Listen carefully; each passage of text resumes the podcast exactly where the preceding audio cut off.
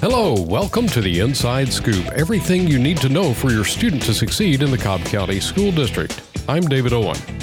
As you may know, Cobb Schools is home to about 112,000 students, and many of those students face even greater challenges to learning beyond those experienced by their general education peers. Whether the challenges are physical, mental, or emotional, the educational approach has to adapt if we're to get them to their greatest point of success. And here to chat with me today about that very thing is Brenda Carter, our Director of Special Education, as well as Jessica Coleman, the Director of Special Education Compliance. Thank you both for coming by. Thank you for having us.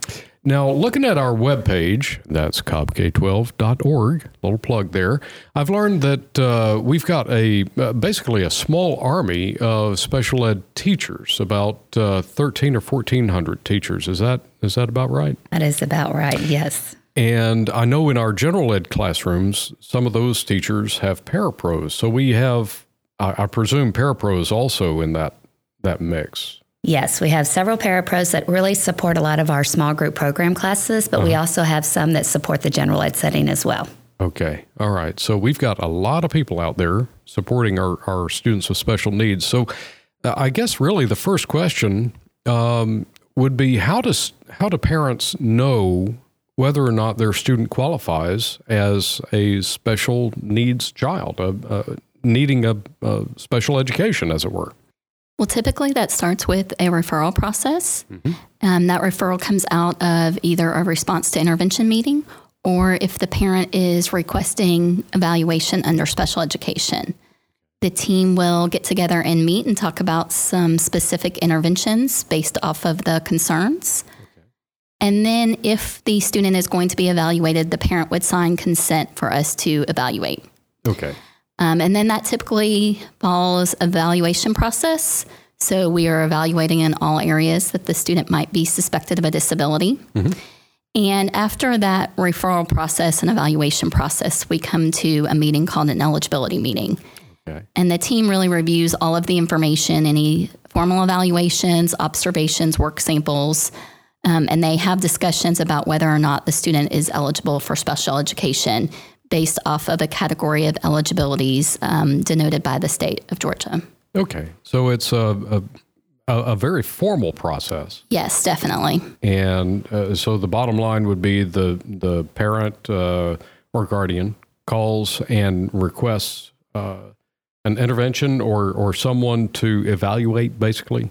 Yes, either the parent could ask for that, or if the child's teacher has some concerns they may bring them through a process to mm. provide some more specific interventions before determining if we need to evaluate for special education. Okay, because I, I know sometimes things look like maybe there's a learning disability, but maybe it's just something as simple as the kid needs glasses, right? Could be, definitely. There's definitely a, a lot of different factors when you're looking at whether a student has a disability. So that's why there's that formal process to really ensure that we've looked at everything and provided the interventions possible before determining a student is eligible under special education. Okay. Now, uh, one thing that was a, a, really hot topic last year was I understand that there was a, uh, uh, a bill passed in the, uh, well, actually signed by the governor last year. I yes, think, last relating, May. Relating to dyslexia. Uh, can you tell us a little bit about what that did, Brenda, as as pertains to um,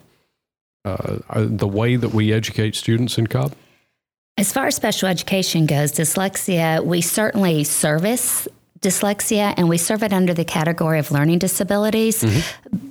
However, we do different type of strategies with that diagnosis. Okay, um, dyslexia is a diagnosis. Let, us I'm sorry to interrupt, but let's go back a notch. And, and what was that bill about? That bill is about actually screening our students um, in general education mm-hmm. to see if there is a possibility of a need for um, that they are having, what would be the word? Kind of like characteristics of mm-hmm. dyslexia, I think is what they would be screening for. Okay. Um, as a district, we are kind of working with the assessment committee now to determine what that's going to look like in Cobb County. Okay.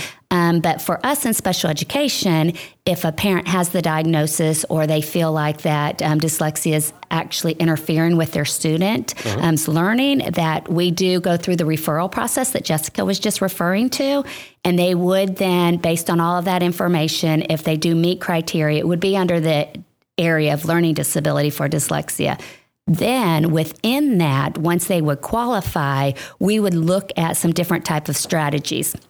We train our teachers on a multisensory approach, and that is definitely strategies that you would use for dyslexia. When we talk about multisensory, it's more of having those strategies that were are kinesthetic, that are research based, that are visual. There's lots of different components to that.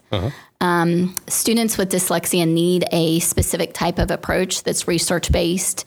And when we think about that multisensory approach, it's all of those research based strategies um, pulled together for teachers to utilize with, for students based off of their deficits for the dyslexia. That's a lot right there. It is definitely a lot um, that our teachers are doing, and it's something that we train them in, but it's also innate as a teacher. You start to learn your student's profile and you determine interventions based off of that individualized student. So I think um, some of the times we say multisensory, and as you said, it's kind of that jargon, and it's not always uh, easily understood. But a lot of it is individualized to that student um, and how they're processing, um, how their brain's processing information coming and going. Okay, so uh, I'm going to try to translate, and you tell me if I'm on target or if I'm totally Okay. missing it.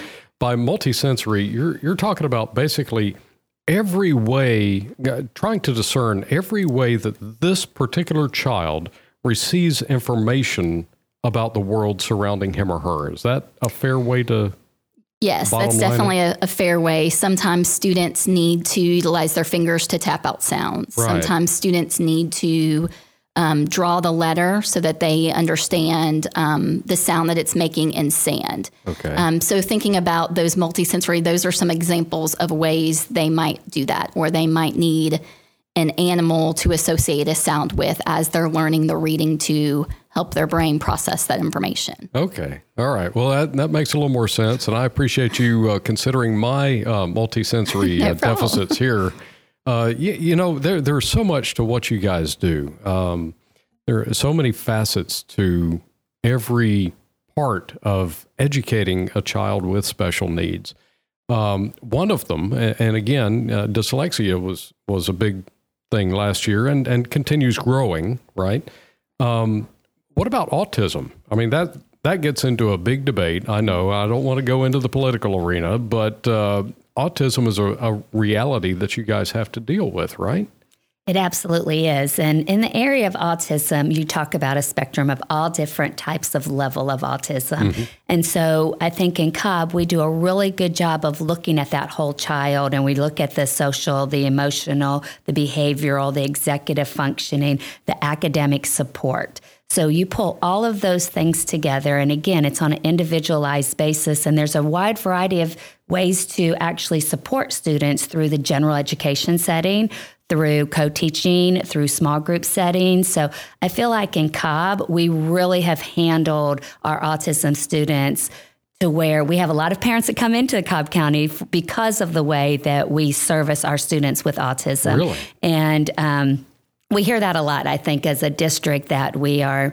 Um, I think we've always been on the forefront of ensuring that we are caught up with the social emotional part of students with autism. We know that is one of their biggest and strongest deficits is in that social emotional piece. So we know they have to be available for learning. So we have to make sure that we have that social emotional strategies and that we teach our teachers how to make sure those strategies are being in place for the individual students. Now, it seems also that uh, autistic children or autistic people in general um, frequently are misunderstood, right? Absolutely, yes. They're very literal at times. And so we, um, you know, that is true. Different levels of students, and they are misunderstood. And we have to make sure that we are educating not just our special ed teachers, but also our gen ed teachers to Yeah. ensure that they know what to look for, look for those triggers, know what. Um, you know, when you ask a question and they may not understand your sense of humor or your, you know, so you kind of have to understand autism to be able to Yeah. educate autistic students. Well, uh, you, you were talking earlier about uh, general ed teachers referring students. So uh, I would presume that means that you guys have to educate your general ed teachers to have the skill set to recognize things that need your uh, additional attention. Is that a fair thing? Yes, definitely. Um, our general ed teachers are the teachers that see maybe concerns at the very beginning, um, and they bring it to a team of people, um, the response to intervention team. And sometimes that just means they need some additional strategies to help the student. In which the student does not need special education, just something a little bit different. Um, but there is definitely a team, um, including our psychologists, maybe some of our special ed staff, um, suggesting strategies for the general ed teacher to utilize. So we are definitely a, a team approach for all students. Wow. Well, that's uh, that's comforting to parents who are concerned that uh, I'm not sure if my child really is there as far as a uh, a special needs student, but I'm concerned, and Right. and that's part of what you guys do is help them discern that.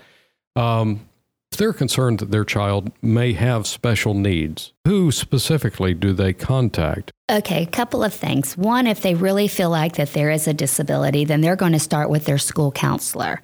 And the counselors have all been trained on what that process looks like. It's very similar to what um, Jessica was talking about earlier, the referral process. That team of RTI team would get together and they would talk about the concerns and are there strategies that the team could put together before the referral, or do they really feel like there's enough information to move forward with a direct with a direct referral? Then there's also those um, places that the parents like, you know, let me find out what special education is at Cobb County School District. So mm-hmm. we have some resources for that as well. You talk, we have our own website. Mm. So I think that's a, always a great place to start. It is a wealth of information and also a wealth of resources for our parents. We also have parent mentors. We have two parent mentors, and they also have their own website that you can get to a link from ours. Those are two just two, two parents that have are now employed by us who both have had special needs students in Cobb County School District. So they can speak to parents and they can really talk like they came come from their world. Yeah. So sometimes that's very comforting for a parent to be able to reach out to our parent mentors. Sure, that sounds like a, uh liaison position. Uh, I think some hospitals actually use that approach as well for for other needs, but uh, you're, you've adopted that uh, that here as well. And I would absolutely recommend for any parent to call the parent mentor if they really feel like they want to get some really truly what is happening in Cobb? What is what is if I have an autistic student? What are you telling me that they offer? And our two parent mentors are just top notch, and they talk real to parents too. You know, and they're going to do, they're going to support us. And so the other piece is that we also have eh, they're called SSAs. A lot of people know that. They know that again. Go back to that Yes. acronym of our world. Thank you for the letters. Yes, um, but those are our support and services administrators. Okay. And so we have one um, support and student administrator per two schools.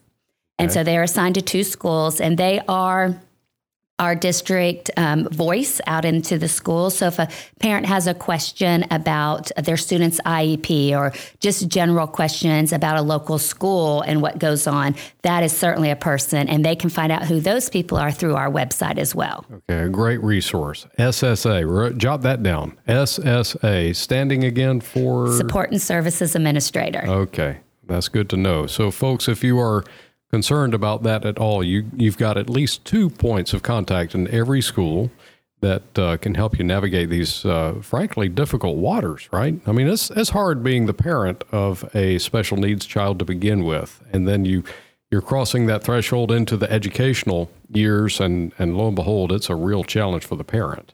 So that- Absolutely, it is. And, you know, we service students starting at age three and go through the day before they turn 22.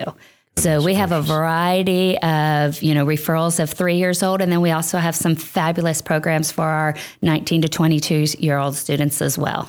Wow, that is fantastic. And I know uh, Cobb County excels in terms of uh, accommodating special needs students in general. I know uh, Kennesaw Mountain High School, I believe, has the special dance every year to uh, to bring general ed students in together with uh, special needs students, and and help everybody get to know each other a little bit, right? It is probably one of my favorite things to do all year is to go to that dance. And that is for our middle school and high school students. And then Sprayberry actually does one for our elementary students that are on that wow. side of the county. And we're really looking to open it up to do another one on more of the west and south side of the county. So, yeah, we are so excited about both of those opportunities. And you're right, we couldn't do it without those schools because they are the ones that fund it and their students are the ones that decorate for it. Their PTSAs help provide the um, treats and um, refreshments for it. And then the students just and the DJ, and it's just such a great and exciting time for everybody. It really is. I've I've uh, had the opportunity to to sit in on on that. And uh, listeners, if you're interested in looking into that a little bit more, I think there's a video on the uh, homepage, cobbk12.org homepage under Cobb Ed TV you can look at that and kind of get a, a feel for what that event is like. It is awesome. You will be changed after seeing it or being there. Absolutely. Well, ladies, are there any additional bits of information, wisdom, acronyms you wish to uh, pass along to the listening audience? We just hope that everyone goes out there and checks out um, our webpage if they have any information. Um, we have also gone to social media um, so we now have an Instagram and Twitter page as well, Cobb SPED. Cobb SPED. All right. So you heard it here first. Folks, you've been listening to a conversation with Brenda Carter and Jessica Coleman of the Special Education Department. Ladies, thank you so much for what you do and for taking the time to, to come in today. We really appreciate that. Thank you for having us. You can learn more about how Cobb serves our special needs students by visiting the district website, cobbk12.org, and selecting departments at the menu at the top, then selecting special education. There you're going to find a whole lot of information, including a list of frequently asked questions, as well as those other resources that you might have need for. If you know of anybody who would benefit from hearing these podcasts, be sure to pass along the fact that we can be found on iTunes, Stitcher, Spotify, Google Play Music, and just about anywhere. Just search us up, as the kids say, the Inside Scoop podcast, Cobb County Schools. So thank you for joining us for this edition of the Inside Scoop, a podcast produced by the Cobb County School District.